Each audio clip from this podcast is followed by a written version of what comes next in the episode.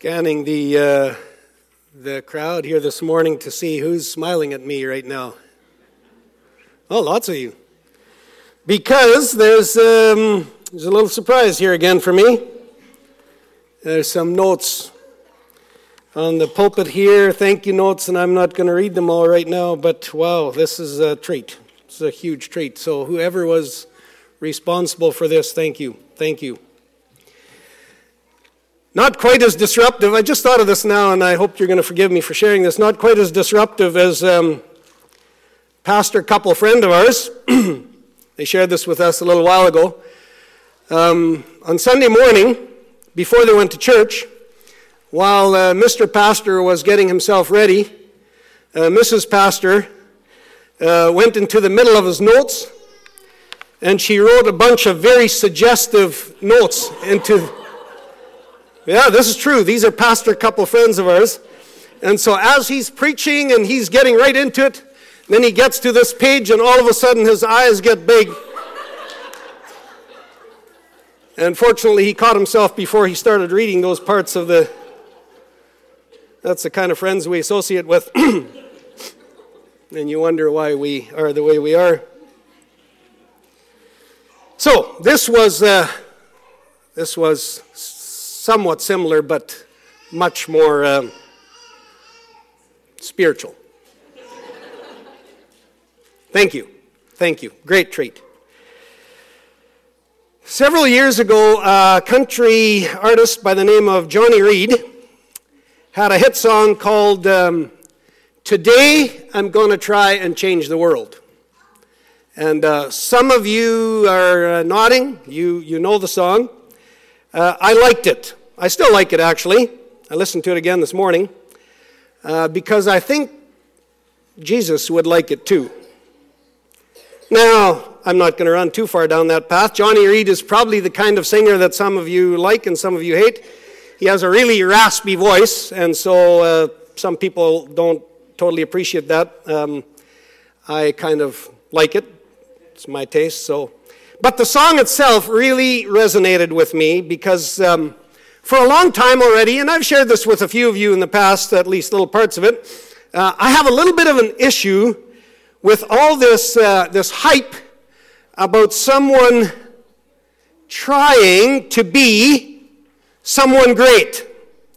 And, uh, and this hype about dreaming big and you can do anything you set your mind to and aspiring to go out and become this, this world changer becoming this powerful, influential person that the world is going to stop and take note of.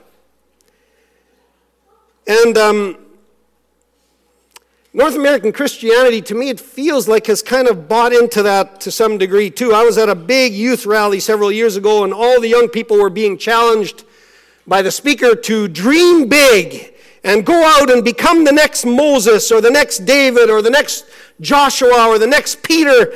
And I found it kind of interesting because they were never challenged to go out and become the next Jesus, someone that would lay down his life for his people, someone that would deny himself and take up his cross and follow Jesus to the cross. It was all about becoming great and doing great things for God. And, and in the middle of, uh, you know, me being a little annoyed at that type of, uh, of kind of hype, uh, Johnny Reid comes out with this song. And, um, and here's the lyrics. I'm not going to play the song itself for you because not everybody would like it. But uh, the lyrics are Today I'm going to try and change the world. I'm going to say hello to my neighbor. I'm going to greet him with a smile. I'm going to shake the hand of a stranger, sit and talk for a while. Tell someone I love them from the bottom of my heart. Today I'm going to try and change the world.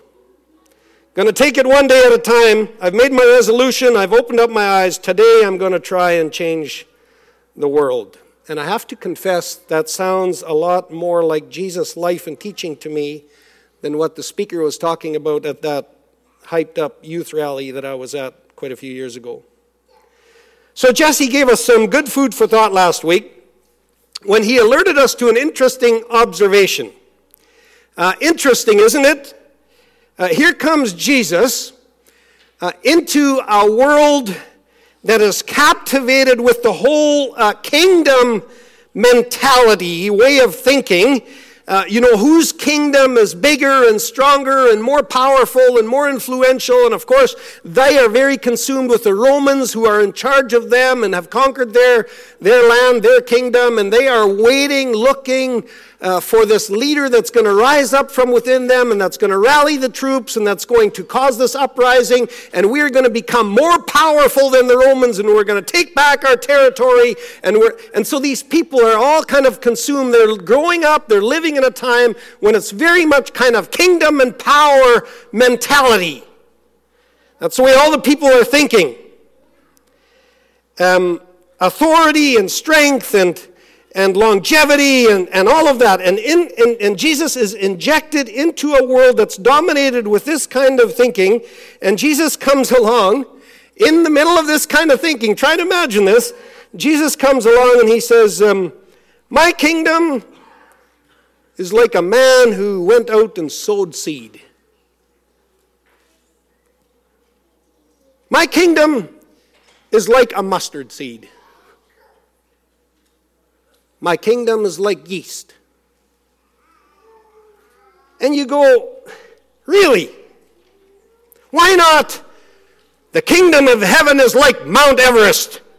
It will not be moved, it will not be shaken, it will last forever, strong and tall and mighty. My kingdom is like a mighty army that will never be overthrown. My kingdom is like the roaring wind that will move in and that will consume the country. No, nobody can do anything about it. My kingdom is like the heat of the sun. It will just go everywhere and infiltrate everything. It will be strong and powerful and unequaled in any way.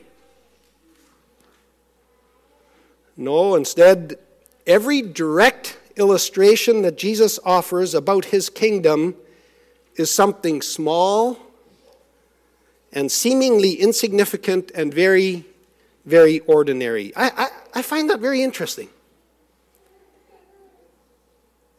I find that very significant.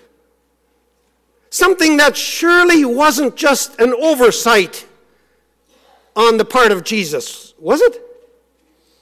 I mean, it must have it's so, so unique. It must have been very intentional on his part. Because it just doesn't seem like the obvious choice in how to sell, attract people to join up, to sign on with your movement. Because the people in their day just wouldn't have been attracted to this kind of a movement. And in some ways, we could maybe say the same thing because I think we've got a similar problem to what people back then had. I was in a Bible study a long time ago. In fact, I was leading the Bible study, and I asked the question um, What are some things that people worship in, in our day and age? And somebody who kind of thinks outside the box said, um, Big. What? Big. And I thought about it for a little bit and I thought, hmm, that's actually not a bad answer. It does kind of seem like we're kind of consumed with, with big. And, and we want to be, have the biggest tractor or the biggest combine and we want to have a big snowmobile or a big motorbike. We want to go shopping in a big store. We want to be part of a big town. We want to have a big farm and we want to be a big church. And somewhere someone decided that big was going to be synonymous with successful. And I wonder who had the right to decide that? Who came up with that idea? that big was synonymous with successful. And so, somewhere in, in, in all, and, and we do a very good job actually of, of, of, perpetuating that and teaching our children that same thing. You know, we, we, our children are doing, wow, you're so big. And it's this idea that, wow, okay, so I don't want to be little, I want to be big, and then I want to be even bigger, and then I want to be even bigger. And so we kind of indoctrinate this idea into them that the bigger we are, the better it's going to be. So we want to be bigger and we want to have bigger, and it's all about big. And so I'm thinking, yeah, actually, this idea about us worshiping big, yeah, there's actually something to that. So, why does Jesus come along and say, My kingdom is like a mustard seed? Mustard seed is not big. You farmers will know that. Most of the rest of us will know that too. My kingdom is like yeast. And you go, What? And you think you are going to use that kind of symbolism to start a kingdom that's going to change the world? I mean, come on, man. Did I do that pretty good? There's actually a football analyst show, I think I'm saying that right, that's kind of, that has that name. Come on, man! And, it, and, and, and they use that to describe somebody who makes some kind of a boneheaded move, like not, a, not wrong, not immoral or, or, or, or wrong in that sense, but just like, why would you do that? That just makes no sense. And we look at Jesus and we think, you want to start a kingdom, a movement that's going to change the world, and you're talking about mustard seeds and yeast. And you go, come on, man. I mean, think this thing through. It doesn't work that way. You can't do it like that. But in looking for suitable illustrations of his kingdom, Jesus goes to very ordinary things. And Jesus, or Jesse, Jesus almost, yeah, there you go. Uh, Jesse alerted us to that last Sunday morning. Jesus goes to everyday, ordinary things when he wants to illustrate his kingdom. And that resonates with me. So he uses ordinary things to illustrate his kingdom. We want to take a step uh, in, a, in, kind of in, in a parallel direction this morning. I want to say so, what happens when Jesus starts talking about who is in his kingdom? or who best represents his kingdom. Okay, so ordinary things best illustrate his kingdom. Who best represents his kingdom? And I'm not totally sure if you are already tracking with me or not, or the picture maybe gives it away. Um, but there's this little situation where the disciples, being very human, they are arguing about who of them was the greatest. Who of them, in their version, uh, who of them was going to sit at Jesus' right side and left side when he was going to become the next world ruler? The next world power, the next growing concern kingdom. And so they're talking about who of them is going to be the greatest. And Jesus looks at this and, and Jesus says, okay, so here's a suitable opportunity for me to do a little bit of teaching. Um, who best represents my kingdom? Who best, um, if you want to attract people into your kingdom, what would you say? In their world, maybe, you know, the high priest would best represent, or the governor, or the Levites, or for that matter, the scholars and the teachers of the law, all of them very important in their world. They represent my kingdom. In our world, maybe Chuck Swindoll, or James Dobson, or Max Lucado, or Billy Graham, or, or Sarah Young, or Beth Moore, or Joyce Meyer, or maybe closer to home, you know, Bruce Martin or Leon Fontaine or Mark Hughes or Leighton Friesen or Harry Harvey Plett or Jesse Penner or, you know, kingdom builders kind of people. Those are the kind of people that best represent God's kingdom. By the way, I'm not saying anything bad about any of those people. But what does Jesus say? Who best represents the kingdom of heaven according to Jesus? So, Matthew 18, verses 1 to 5. At that time, the disciples came to Jesus and asked, Who then is the greatest in the kingdom of heaven? He called a little child and had him stand among them. And he said, I tell you the truth, unless you change and become like little children, you will never enter the kingdom of heaven. Therefore, whoever humbles himself like this little child is the greatest in the kingdom of heaven. And whoever welcomes a little child like this in my name welcomes me. Unless you change and become like little children, you will never enter the kingdom of heaven. And whoever humbles himself like this child is the greatest in the kingdom. And then one chapter later, chapter 19, verses 13 and 14, we love that story, but I'm often not totally sure that I actually get it or that we actually get the full impact of what that means in our culture and in our churches. But we like the story.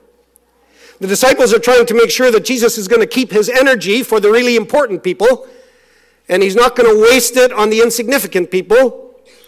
And so they're trying to conserve Jesus' energy, and so they, if we understand it correctly, and so they are kind of chasing the children away from Jesus.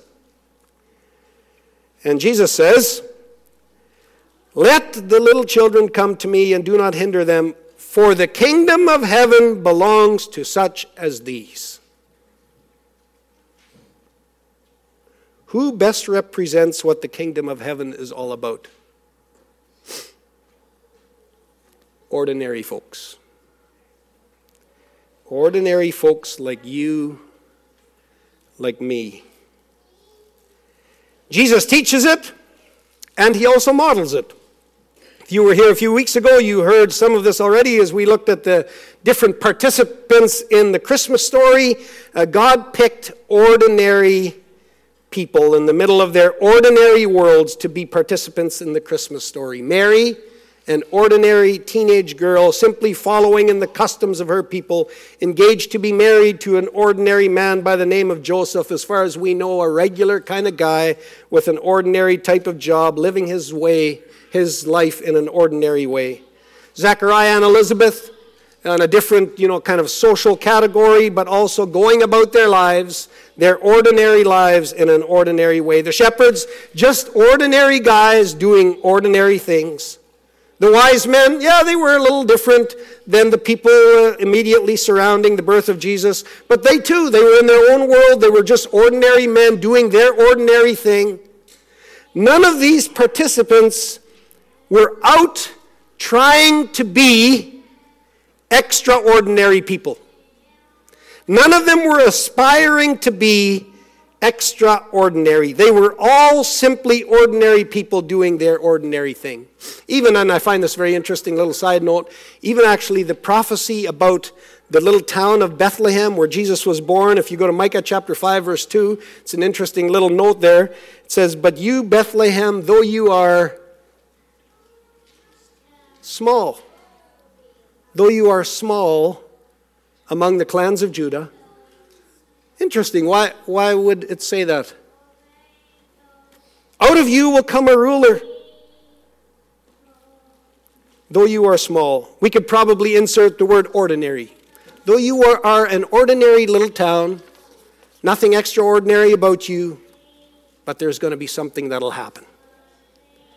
And the Christmas story is not unique to this. Jesus shows over and over how his kingdom is about ordinary folks. Whom did he choose to be his disciples? Did he go to the governing uh, uh, uh, categories or the governing uh, societies and pick his disciples? Did he go to the, to the high business area? Did he go to, uh, to the religious leaders? Did he go to the synagogues? He picked ordinary guys ordinary people to become his disciples. I find it interesting. Just going to keep pushing on this a little bit. I have a businessman friend. He, uh, he makes millions and he loves to give it away.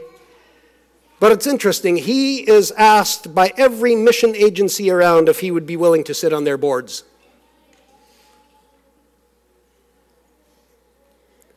Why not the guy that drives the garbage truck in our community, or the guy that's welding at Westfield,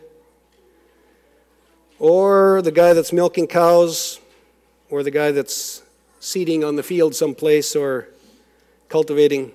I, am not trying to be critical, I'm just trying to push a little bit.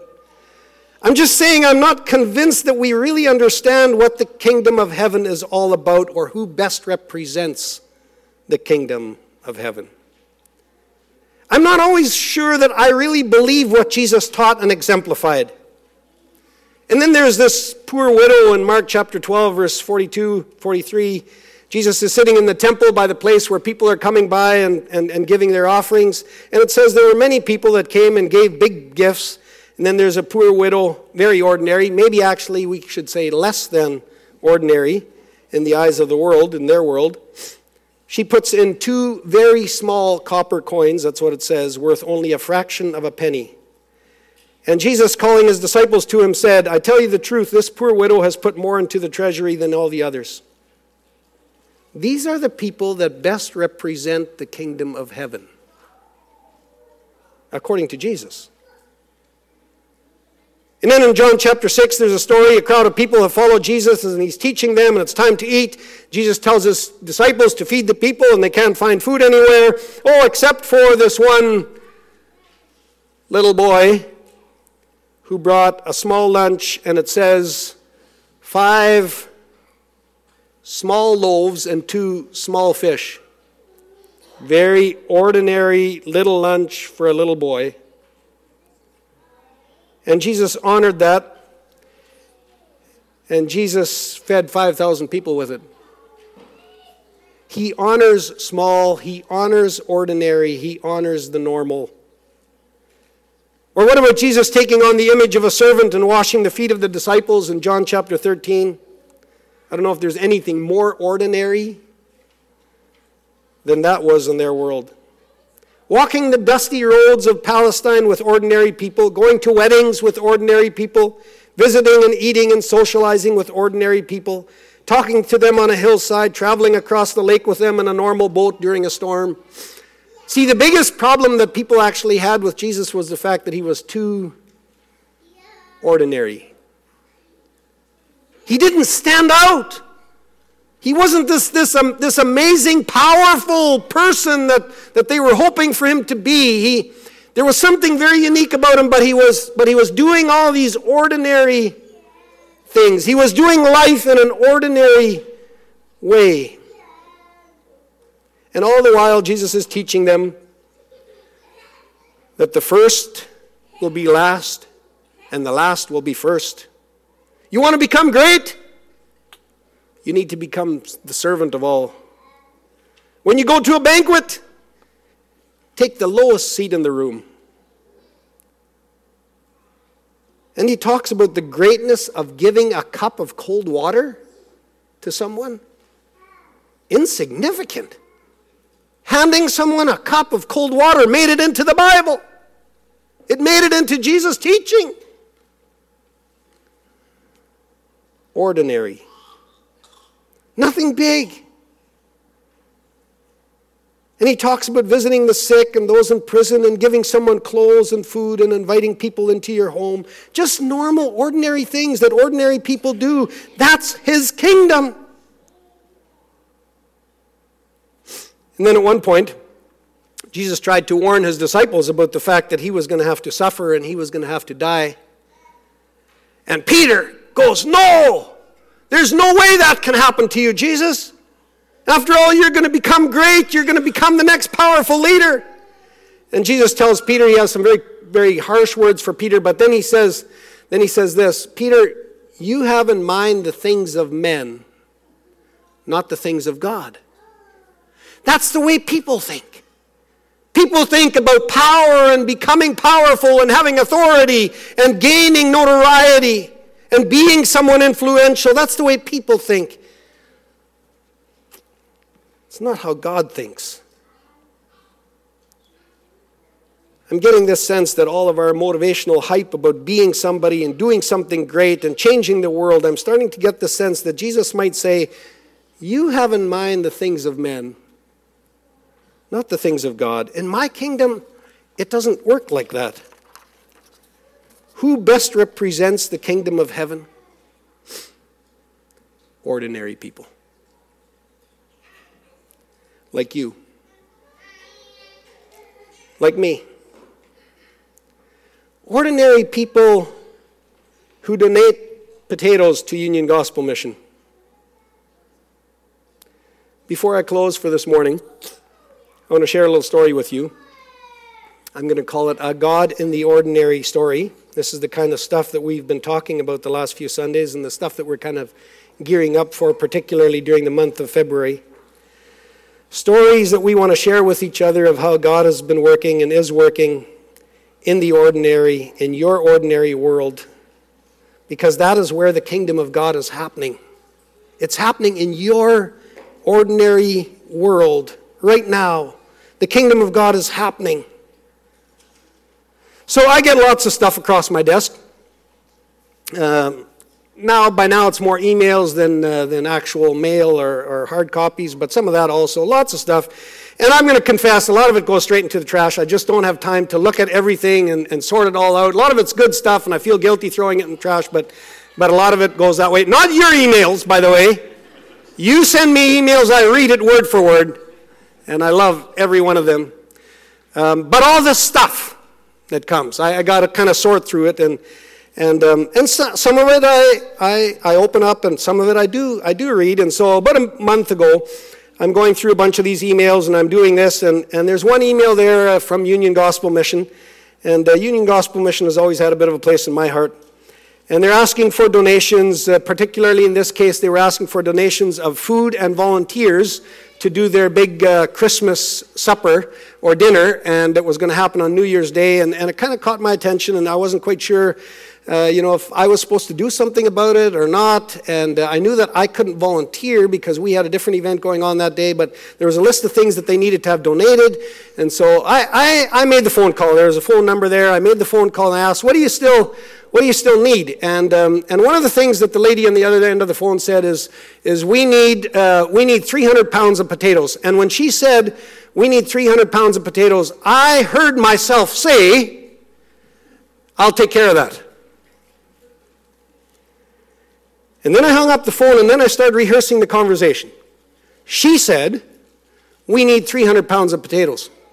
And I said, I'm going to take care of that. Okay. So, well, I can, I can do that. I mean, yeah, it's, it's a significant, but I, I mean, I can, I can handle that. And, um, and then I'm thinking, actually, I, I have a son-in-law who lives in McGregor. That's potato country. They don't do potatoes anymore, but, uh, but I'm sure he's, he might have connections. So I text him. I say, Matt, um, I just finished committing to uh, bringing 300 pounds of potatoes to Union Gospel Mission for their Christmas lunch that they do for the homeless people in the area there. And, uh, and I'm just wondering if you would have connections with anybody in your area who would be able to sell me bulk uh, potatoes at a, at a decent price. And he said, uh, "Are you looking for a donation?" I said, "No, no. I'm, I'm. Uh, I said I would supply. I'm willing to. I'm willing to pay for them. But do you have somebody out there who's who's willing to uh, to supply, or or who would who I, whom I could contact?" And he said, Let me make a few phone calls. I'll get back to you later on tonight. And, um, and at 9 o'clock in the evening, he texted me back and he said, First guy I contacted said they would donate all the potatoes. And you're wondering, Darren, why are you getting emotional about this? 300 pounds of potatoes for potato farmers? That's nothing. Yes, it is. That is the kingdom of God. It's, it's, or, it's in the ordinary. It's not in the amazing, in the out of this world. It's in the ordinary.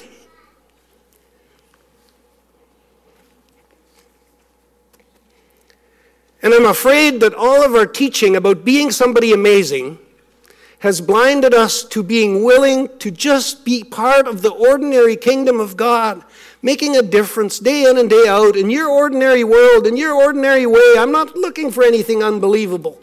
See, in the, in the teaching that Jesse did last week about the parables and the ordinariness of the parables, uh, the thing that kept on, kept on being repeated by Jesus is, He who has ears to hear, let him hear.